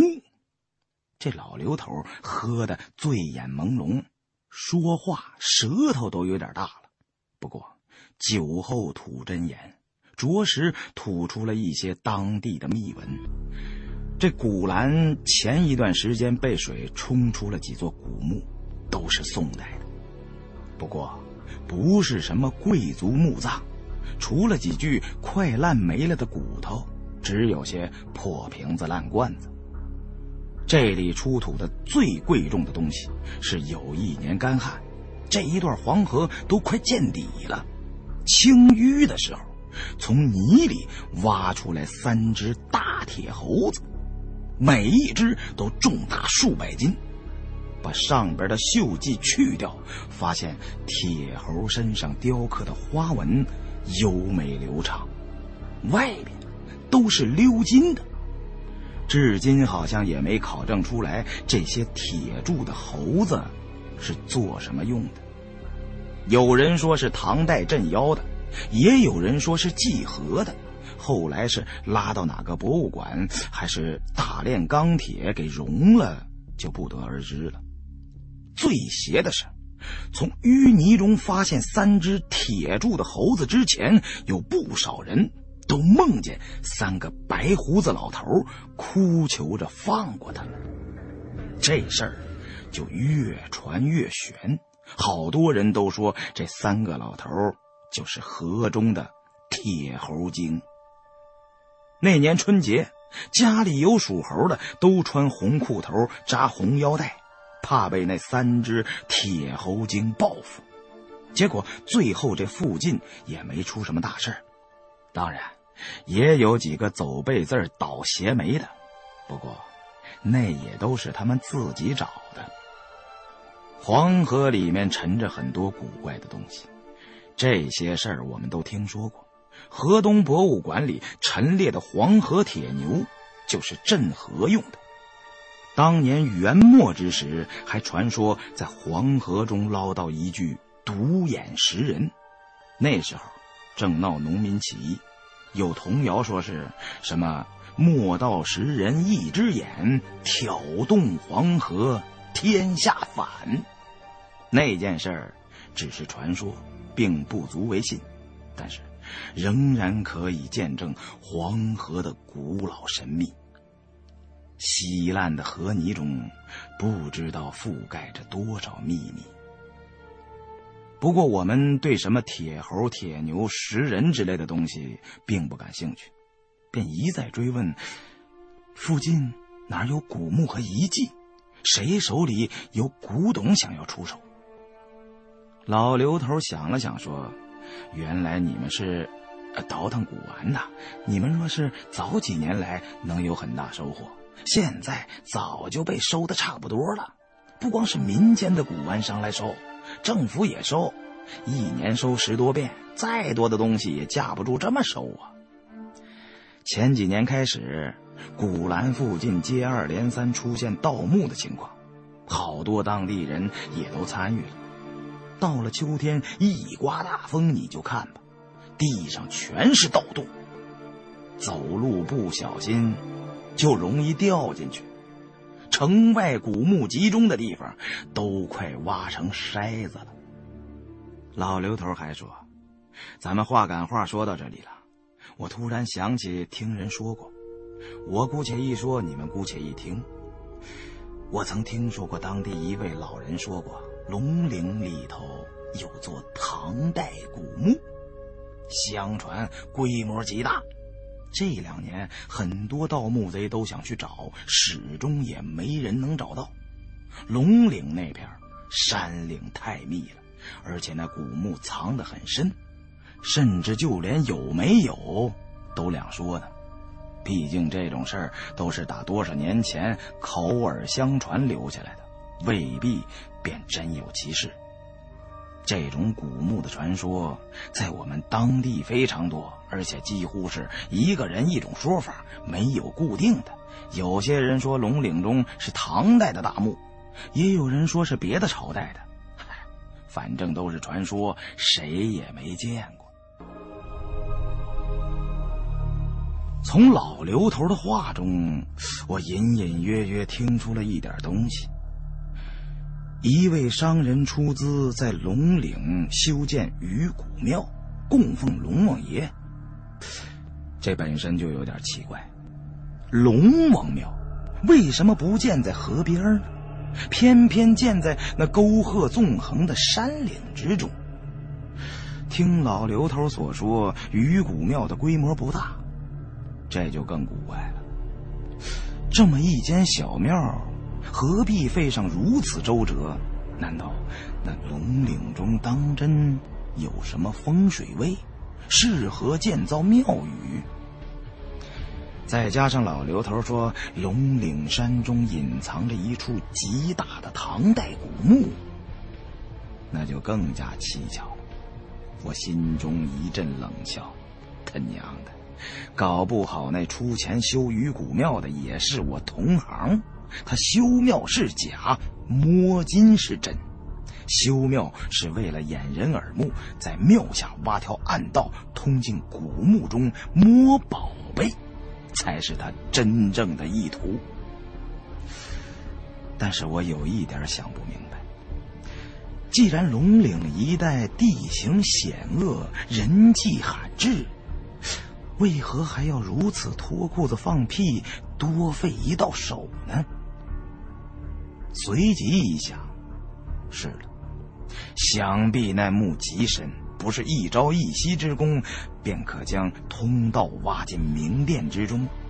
他定是瞧准了方位，但是觉得虚实颇长，觉得整日在龙岭之中出没，难免被当地人碰上，会起疑心。便修了座鱼骨庙，庙中暗挖地道，就算偶尔有人路过，也不会发觉。高招啊！不过这些情况得亲自去龙陵走上一趟才能确定。不知道那位假扮商人的摸金校尉有没有找到传说中的大墓？不管怎么样。我都想去龙陵鱼骨庙看上一看。我又问老刘头去龙岭的详细路径，当地的地形地貌。老刘头告诉我，鱼骨庙在龙岭边上，你们要去看看那庙，倒也罢了，切记不可往龙岭深处走，那片岭子。地势险恶非常，有很多地方都是陷空地洞，在外边根本瞧不出来，表面是土壳子，一踩就塌，掉进去就爬不出来了。据说地下都是溶洞啊，极尽曲折复杂，当地人管那些洞叫龙岭迷窟。比迷宫还难走啊！更可怕的是，那迷窟里边闹鬼。听我一句劝，万万不可进去呀！老刘头说了这么一件事说有五名地质队的工作人员去龙岭的溶洞中勘察，结果集体失踪了。县里的老百姓都传开了，说他们在龙岭遇到了鬼气墙。这不是到现在也生不见人，死不见尸吗？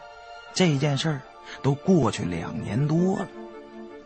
我连声道谢，啊，呃，我们就是去鱼骨庙瞧个新鲜，瞧瞧那铁头龙王的骨头。龙岭那片荒山野岭，我们去做什么呀？您。尽管放心就是了。老刘头喝得大醉而归，我把房门关上，同胖子与大金牙二人秘密商议，定要去龙岭迷窟走上一遭，看看能不能找到点好东西。就算古墓已经被盗，说不定在附近的村落中也能收到一两样好东西，那样。也不算白来了陕西一趟。胖子问我：“老胡，这回有几成把握？咱可别再像上次去野人沟似的啊，泪没少受，力没少出，差点赔上几条性命，结果就搞回来两块破瓦当子，连玉都不是。这次。”也没什么把握，只不过好容易得知龙岭中有座大墓，至今无人找到。我听着就心痒难耐，说不定老天爷开眼让咱们做上回大买卖，那就能把那美国妞的钱都还了，免得我在他面前抬不起头来。不过龙岭的古墓是否能保存至今，这还得两说。据我估计，解放前那位出钱修鱼骨庙的商人，极有可能就是个盗斗的高手。他修鱼骨庙，便是为了挖地道进入龙陵古墓的地宫之中。如果他得手了，那咱们就没指望了。总之，做好准备，到那儿看一看再说。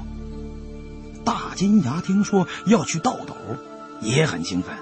他眼红这行很久了，但是每到春天就犯哮喘，从来都没有真正参加过盗斗。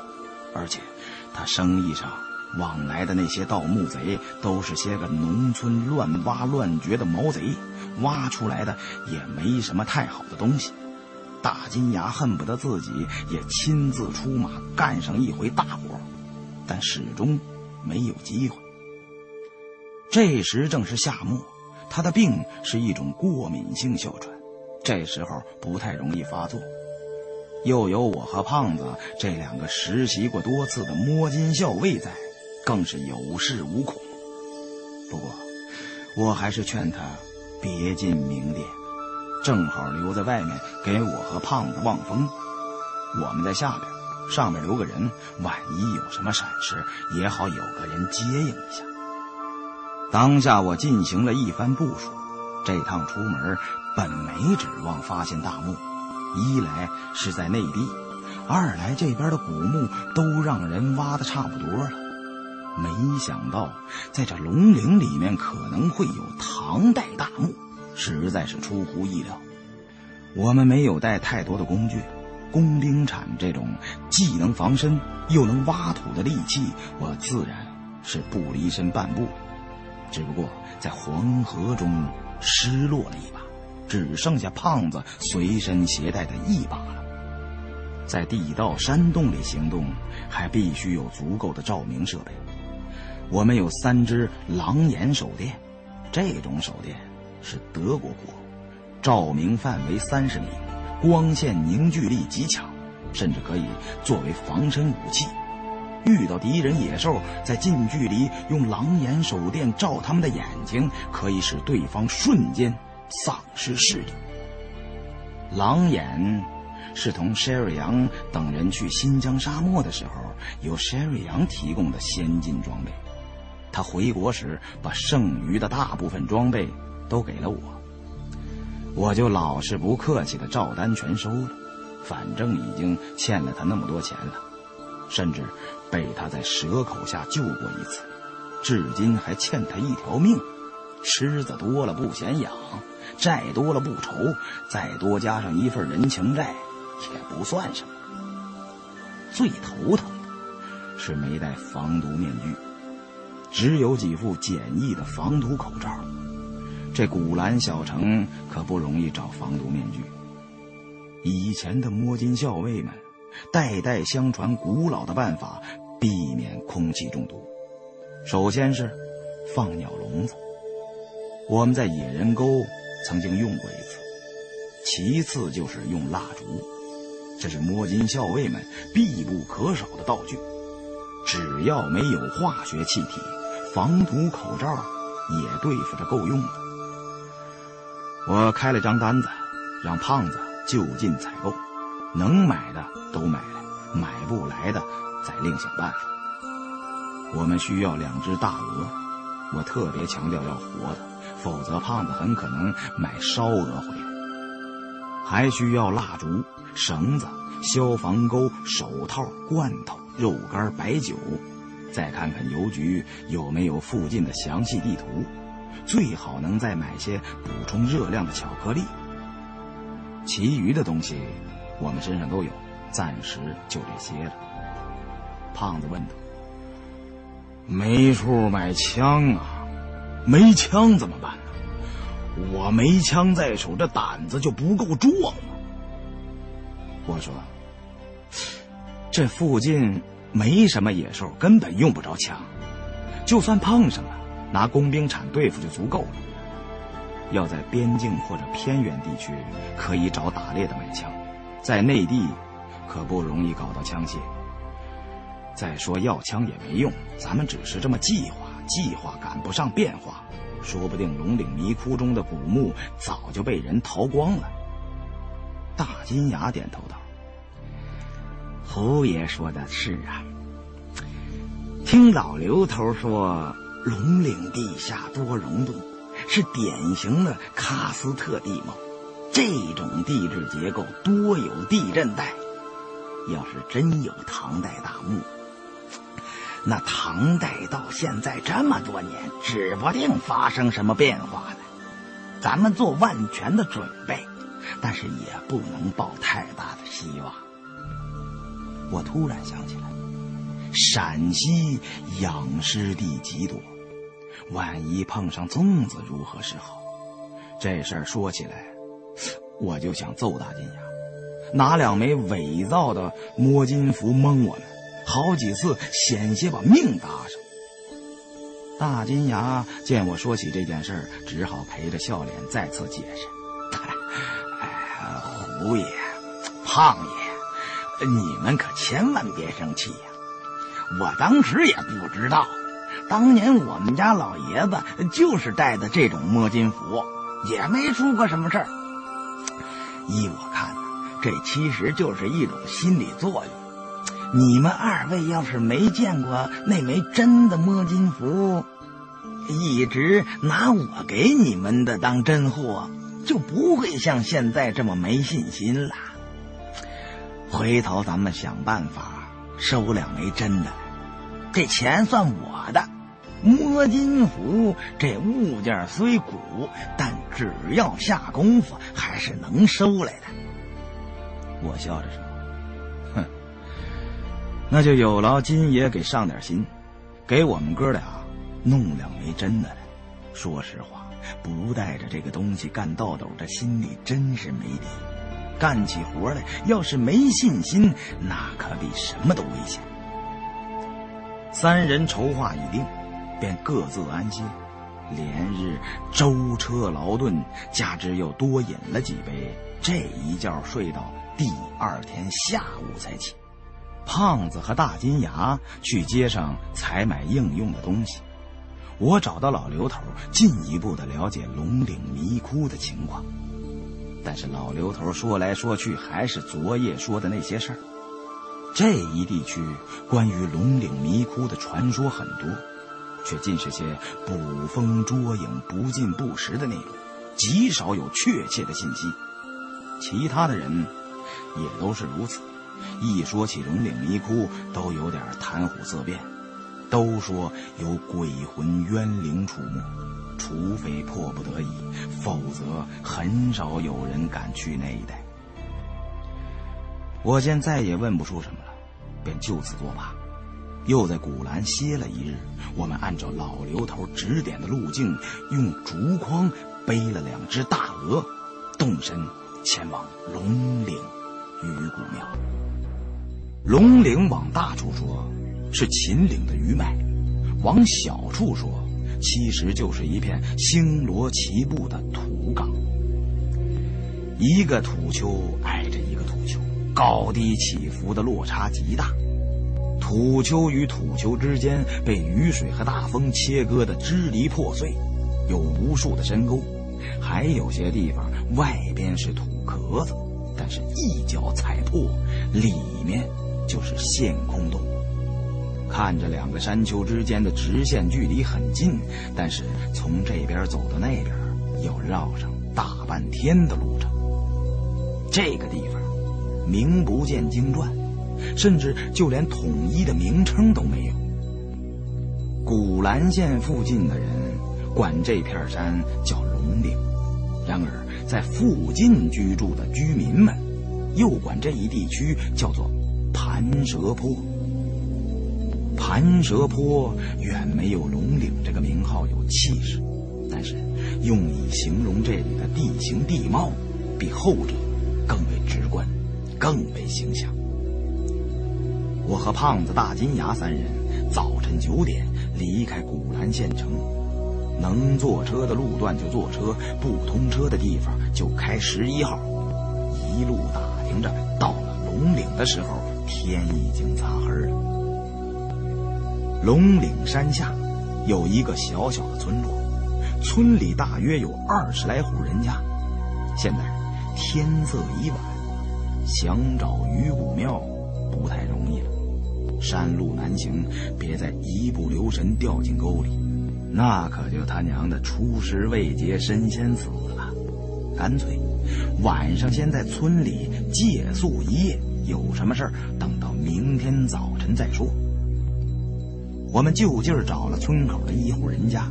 跟主人说明来意，出门赶路，前不着村后不着店能不能行个方便，借宿一夜？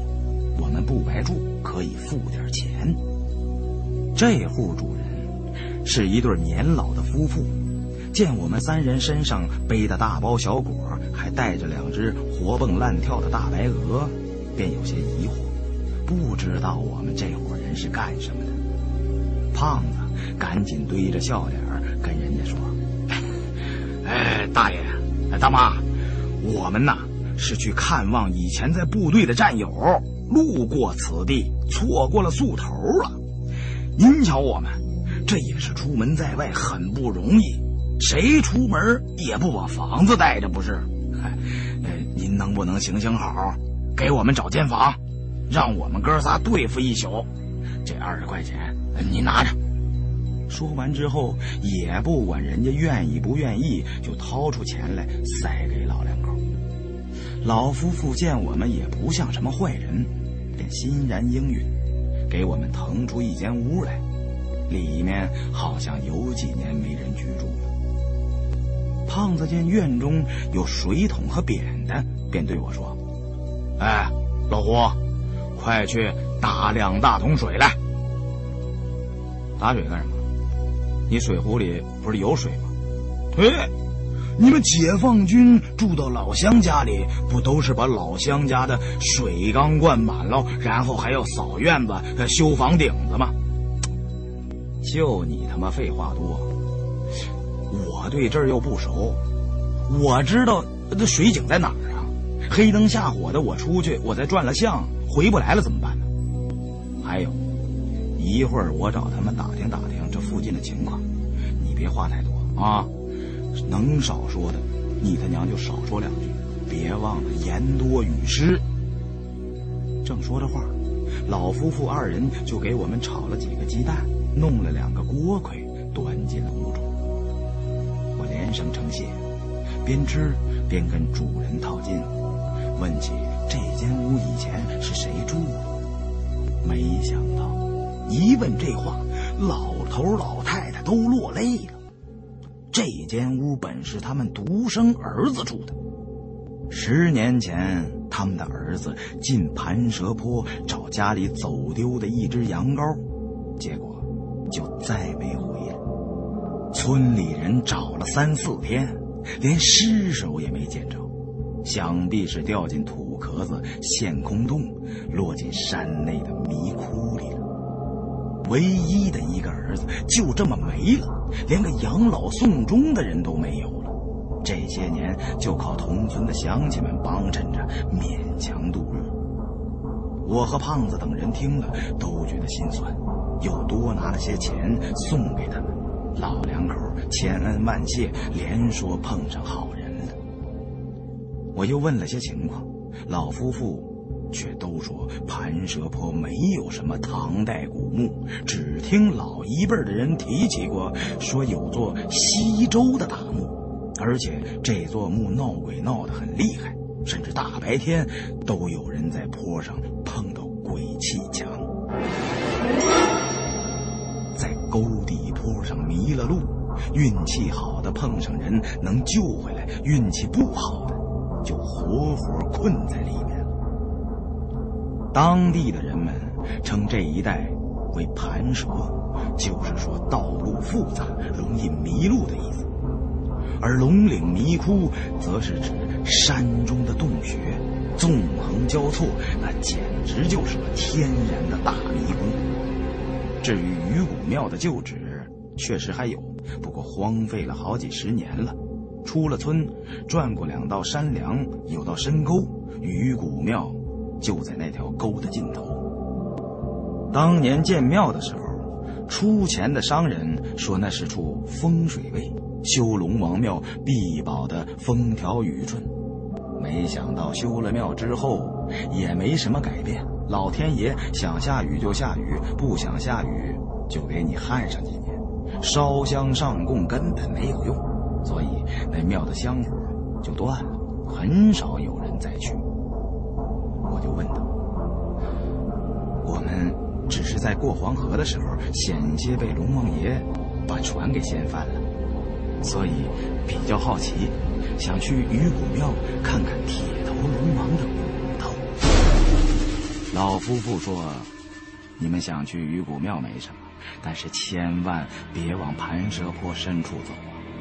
连本村土生土长的都容易迷路，何况你们三个外来的。”我点头称谢，这时也吃的差不多了，就动手帮着收拾，把碗筷从屋中端出去。走在院中，大金牙突然低声对我说：“胡爷，这院里有好东西呀！”我回头看了一眼，大金牙伸手指了指院中的一块大石头：“这是块碑呀，有年头了。我没。”说话，点了点头，表示知道了，帮忙收拾完了碗筷。老夫妇回房睡觉了，我们三人围在院中，假装抽烟闲聊，偷偷观看大金牙所指的石碑。要不是大金牙眼贼，我们根本不会发现，这块长方形的石碑磨损的十分严重，中间刻了几道深深的石槽，看样子。可能是用来拴牲口的。石碑只有一半，碑顶还有半个残缺的兽头。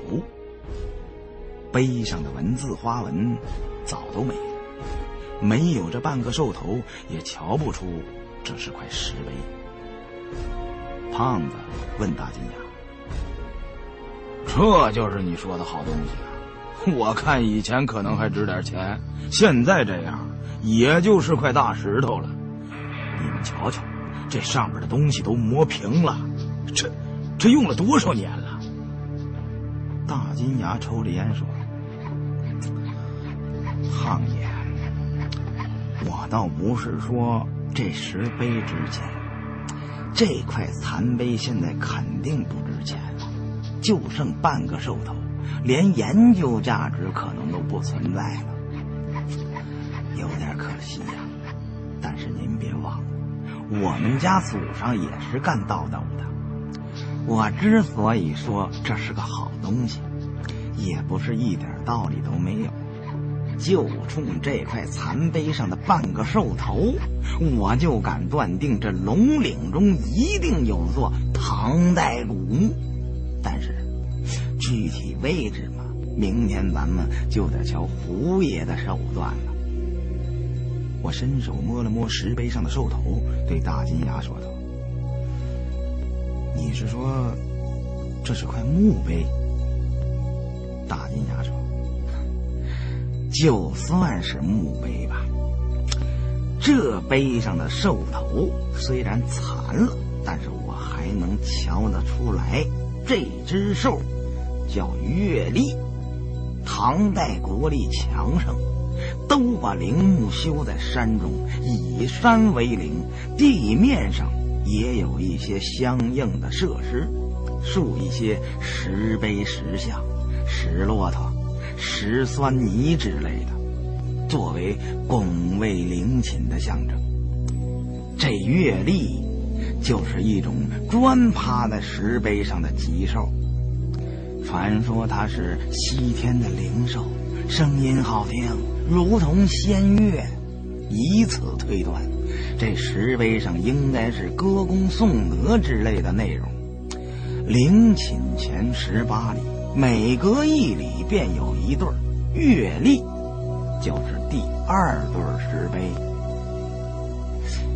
金爷，别看你不懂风水，但是你对古代历史文化的造诣，我是望尘莫及呀。